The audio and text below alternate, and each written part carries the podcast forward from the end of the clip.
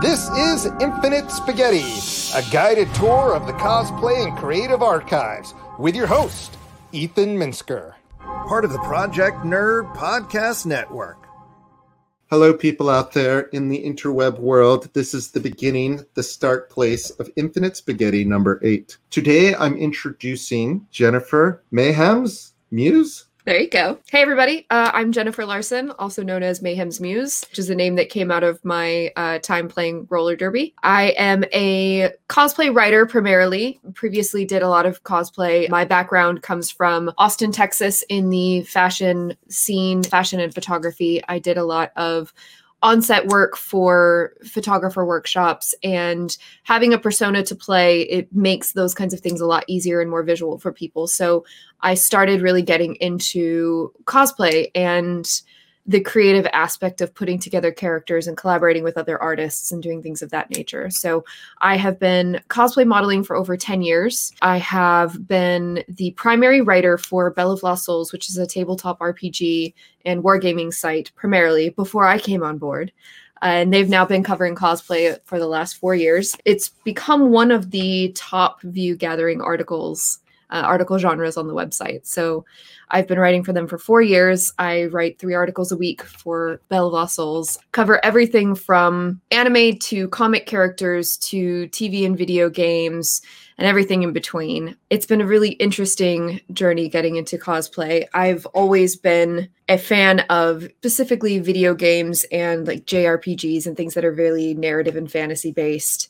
And the opportunity to become those characters and to embody them always very empowering and inspiring. You know you live a very mundane day-to-day life so being able to become more than that and to assume characters and share those with other people is a really enlightening and empowering experience. Let's start with the beginning of how you first started with cosplay and like what you thought of it and so I grew up in a military family. We bounced around a lot, and I didn't have much opportunity to bond with kids my own age. So I lived mostly in my own fantasy world, and the opportunity to uh, dress up and and do costumes and you know be somebody else on Halloween was always very appealing to me.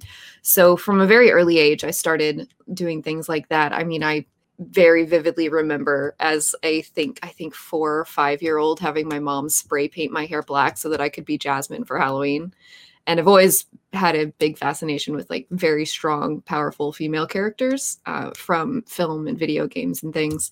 And then into high school, I finally was in one place long enough to to make friends and you know kind of get a group around me so my freshman year of high school, I did a Galadriel cosplay. Yet again, strong, dynamic female character. And that kind of stuck with me. I've always been obsessed with Final Fantasy. It's one of my very favorite fandoms. I've done a Terra Branford cons- cosplay. I've done the Sorceress Edea. Those very dynamic, interesting, very visual female characters, um, Dark Phoenix, Cheetara, really strong female characters are my jam as an adult moved up to austin texas and was trying to make my go of it. I was working as a wedding coordinator and an event coordinator and that was when i was introduced to fashion and runway modeling. And through that i met uh, josh baker of azulax photography who's one of my very favorite creative partners. Uh, he and i bonded over a love of Richard Avedon and Suzy Parker from the 1960s. Our first solo photo shoot together was basically me cosplaying as Suzy Parker. It was one of the first opportunities I had to step into the shoes of somebody who was a lot more confident and strong minded than I was at the time. I was very introverted and very insecure, and I hated having my picture taken growing up. As an adult and as a model, that was my attempt to kind of baby bird myself out of the nest and say, All right, you're not comfortable having your picture taken? All right, you're going to do that repeatedly over and over again until you get comfortable with it. And I met so many amazing creative people in Austin, Texas who had a heart for cosplay and for just telling dynamic stories through pictures. And that became a very easy, you know, comfort zone for me. And so I led into cosplay because it gave me as I said, characters to to play and stories to tell that were accessible to people that didn't understand anything about those characters. So if you're working with a baby photographer who's trying to learn how to work with a model, that can be intimidating and you need some safe shoes to step into. So if you come as Cheetara or as the Dark Phoenix, those are characters that are readily recognizable and people can step very easily into their world and understand how they should be photographed and how you would react to them and interact with them. So for about 7 years in Austin, I worked as a a model and as a a teacher of sorts, um, teaching photographers how to relate to models and subjects and, and to become more creative and communicate well through their creativity. So, cosplay has always been kind of a medium for me to relate to other people and to develop my own self confidence and to get outside of my shell and embody some of the characteristics that I really wish were intrinsic to me. Um, and as you're seeing on the screen here, a lot of the articles that I've written for Bell of Lost Souls, as well as some of the collaborative work that I do with one of oneofus.net. And so it's been a real joy, especially recently, the last four years or so, to take some of what I see in the world and the things that inspire me and to share those with other people. Bell of Lost Souls, I was hired to build them a video broadcast studio uh, five years ago because they wanted to get into Twitch broadcasting, which was some uh, one of the mediums that I was working in at the time. Realized very quickly that not only was I capable of doing that, but that I had this huge passion and, and love of cosplay. And I knew a lot of people who had been working in that genre. I know a bunch of artists. I've coordinated conventions and I've brought people together. That's one of the the things that I'm most passionate about is connecting people. So I started feeding them cosplay information and cosplay article content. And we started with covering warhammer 40k and then expanded into many different artists. And so now i cover just about every genre of cosplay known to mankind. Cosplay is such a community driven field. It doesn't matter if you are the most talented person on the planet or if you are closet cosplaying or if you know you put some construction paper together and you made a thing. People get excited about it and it brings them together and it creates connections that are unique so for me, being a writer in the cosplay genre allows me to highlight those people who might not get traffic otherwise and to teach people who know nothing about cosplay or costuming or how to embody those characters. It gives them a peek behind that curtain and into that world and shows them that, you know, you can be creative if you want to. You don't have to be talented at anything. You don't have to have a set of skills. You can learn anything you want to from the ground up as long as you have the motivation to do so and a little bit of discipline behind it. So, cosplay has been a really great uniting force in my life. If you're interested in cosplay or you're interested in learning about it, whether or not you want to do it, it is for you.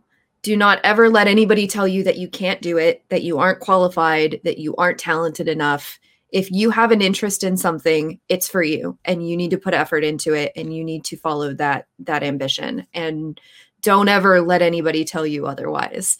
And also don't ever be afraid to ask other people for help or for ideas or to to bounce ideas off of people in my experience in this community, it's very rare to find anybody who's not open and willing to share a bit of their creativity with other people. If you are interested in something and you're looking for resources, you will find them. Come find me on Bell of Lost Souls and I'll point you in the right direction or look on any cosplay forum on Facebook.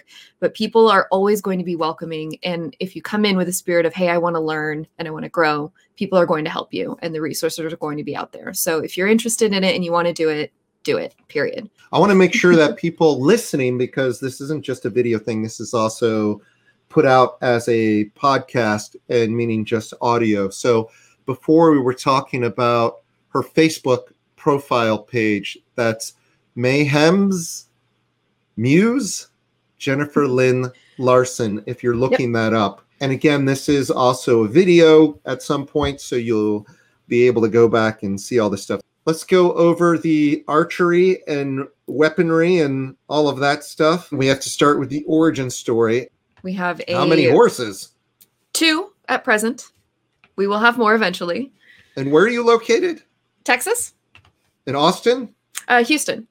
Houston. Oh, but our nice. horses currently live with our horse trainer who's up in Stephenville, which is about five hours from us. You need him specifically because it's related to weapons and all that. It's more affordability right now. You know, we've stepped into horseback archery within the last three years. The horses came along soon after, but we have an apartment in the city and are currently saving up to buy, you know, a ranch and some land so that we can have our own place with the horses. But for now, as the horses are being trained for horseback archery, they, they live with our trainer because he's, you know, running them through the gamut. Basically, our horses go to boarding school and we come and right. visit them occasionally and we get to train with them and then we'll go to competitions and we'll trailer the horses out with us so way back in yesteryear uh, i was actually part of a dungeons and dragons group with a bunch of the folks from the local roller derby league uh, texas roller derby uh, txrd which the movie whip it was written about me and some of the referees and players from that that league were in a d&d campaign and one of the folks that started that group was a regular attendee of the Sherwood Forest Renaissance Festival, which is about 30 minutes outside of Austin and where I lived at the time.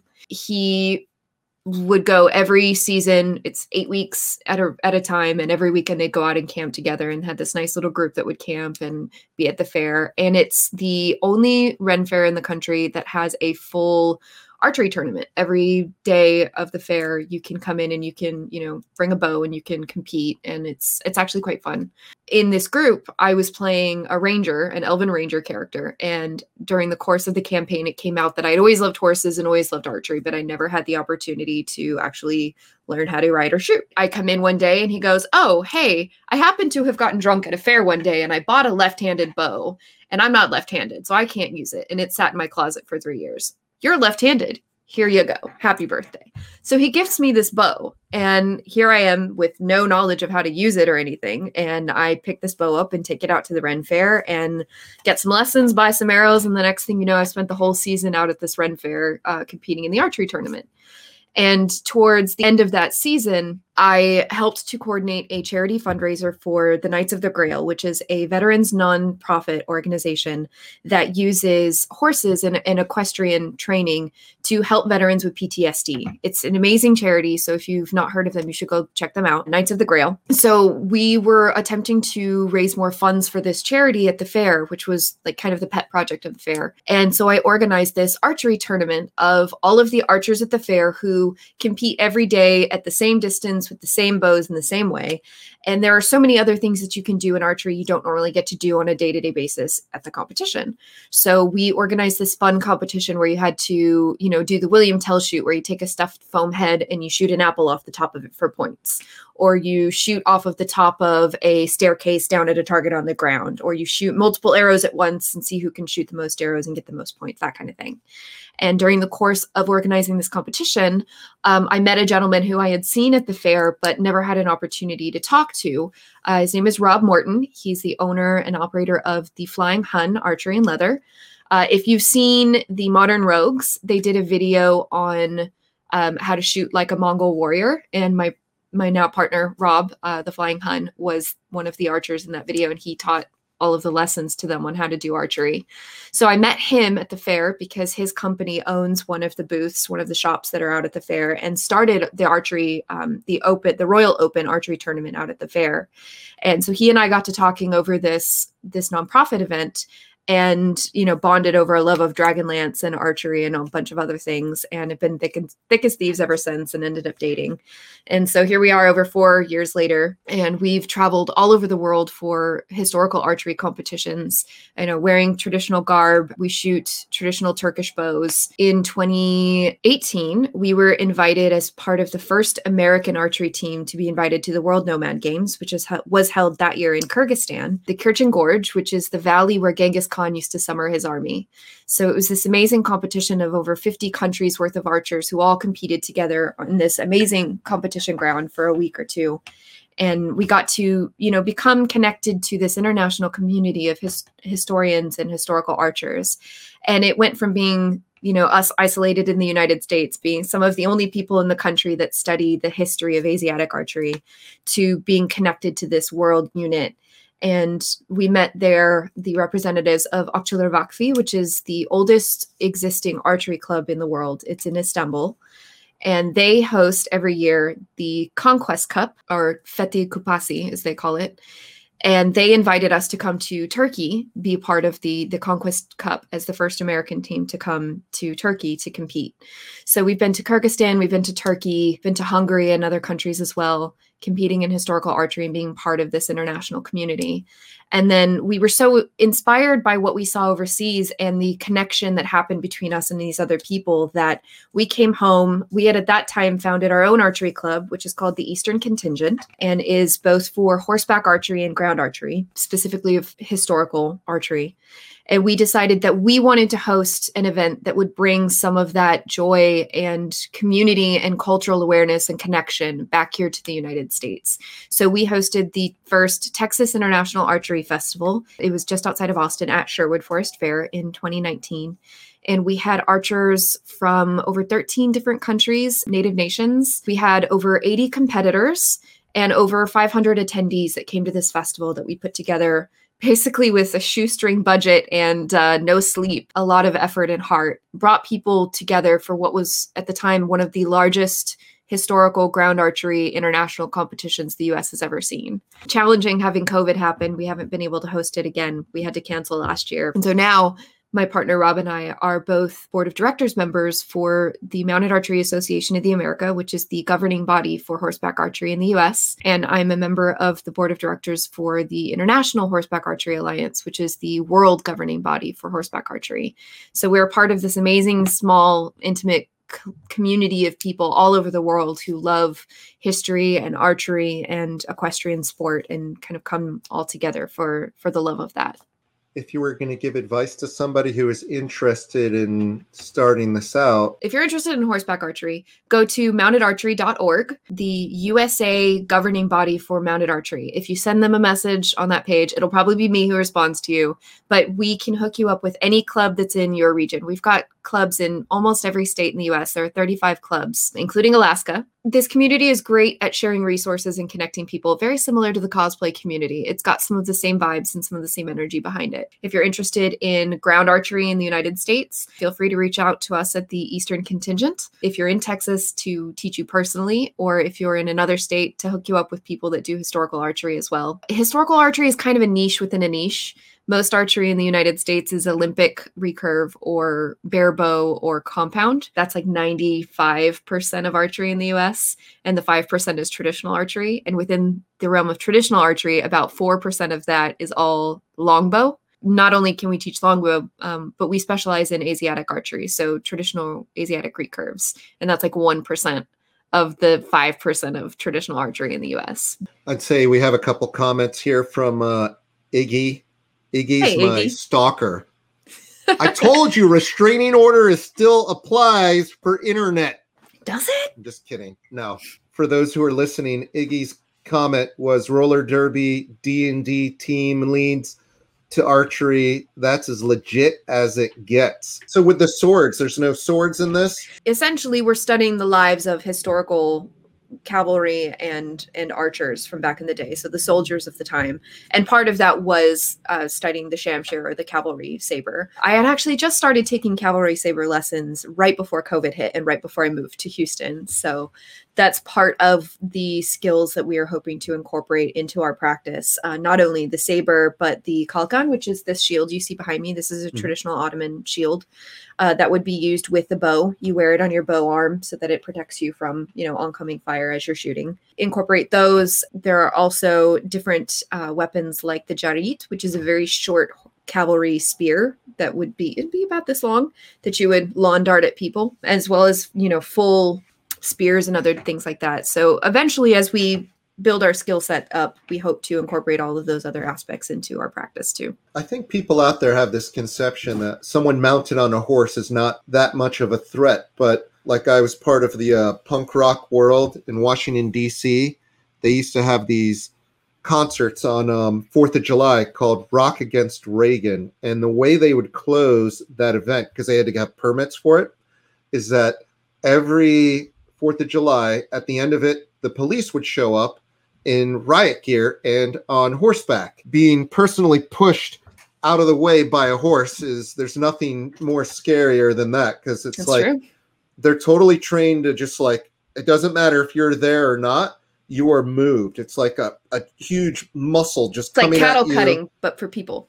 Oh yeah. So if you've never looked into uh, cattle cutting horses, they're they are fierce like they are trained to herd cattle with their bodies physically Yeah. so it's it's phenomenal to see we actually have one of the members of our club aaron um, has taken on a horse who uh, in its previous life was a police horse so we have uh, one of those celebrities in our chapter right now which is really cool to see. She's just begun the journey of training him for mounted archery and is really excited about doing the work with him. I've fallen in love with this show over the last few weeks. It's an older show but i've just discovered it. It's called heartland which is the story of a horse rehabilitation uh, ranch up in Canada. Talks very honestly about horse work and about how to bond with horses and the work that goes into rehabilitating them.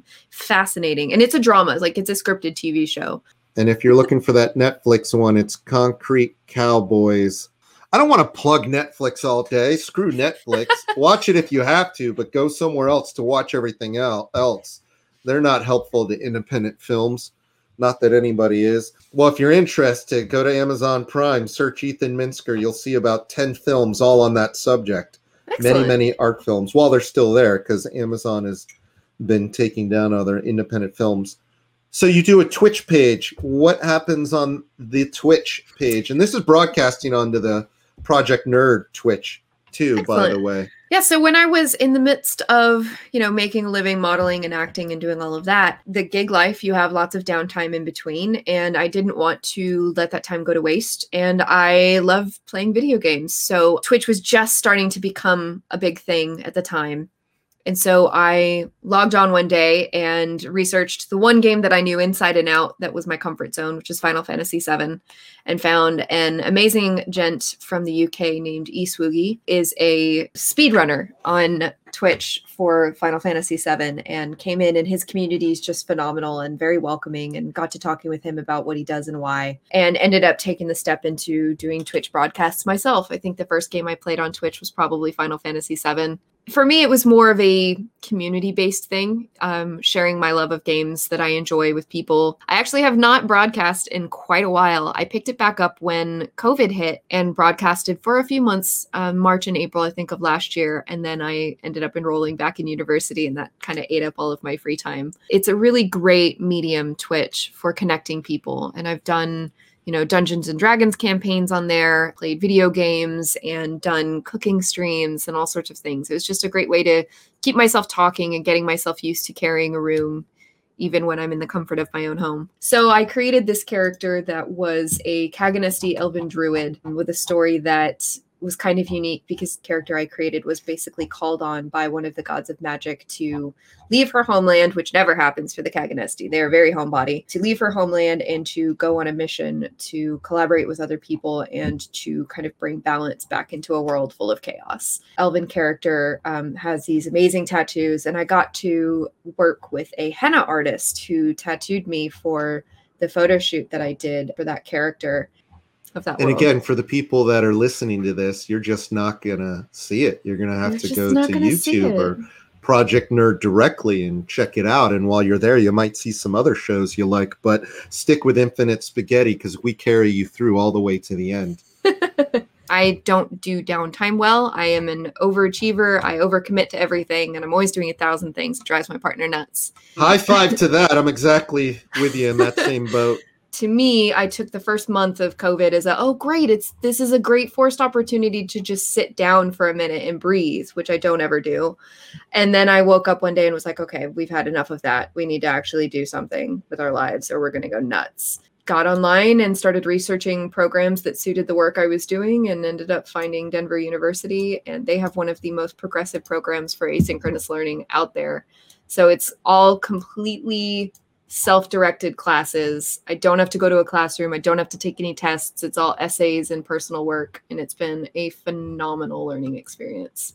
Live, who is I can see is one person, one person watching. live. Hey, small yet mighty audience. We appreciate you. That's yes. I, I love you, whoever you are. It's probably my mom, or maybe it's me because I have it on my Facebook thing open, so it's a, an, an instantaneous loop. cosplay and archery are both very connective communities of people uh, and are open to anybody with any interest so if you are feeling down because you're you know cooped up in your house contact your local archery range there are a lot of archery ranges that are outdoors right now and that are teaching socially distanced lessons, which is phenomenal. And archery in general is a very zen, self driven balancing activity. I do suggest it for anybody of any age. It is a incredibly grounding experience and you will very quickly find a very close knit group of people who are very welcoming thousands and thousands of years of history of it so you'll never run out of new material to learn and to grow with if you do cosplay or you are interested in cosplay, you are more than welcome to reach out to me on Bella Lost Souls, uh, Jennifer at bolsinteractive.com. Send me an email, send me a comment. I'm on a bunch of social media and am always happy to talk to people about cosplay or community or cultural awareness or archery or horseback archery or any of those subjects. Reach out anytime. Now we do this the virtual handshake. Oh, hello. Wait, you're wait, doing that hand? Wait. Let me. Well, I'm doing my right hand because as you Okay, wait. right then, hand. is that my.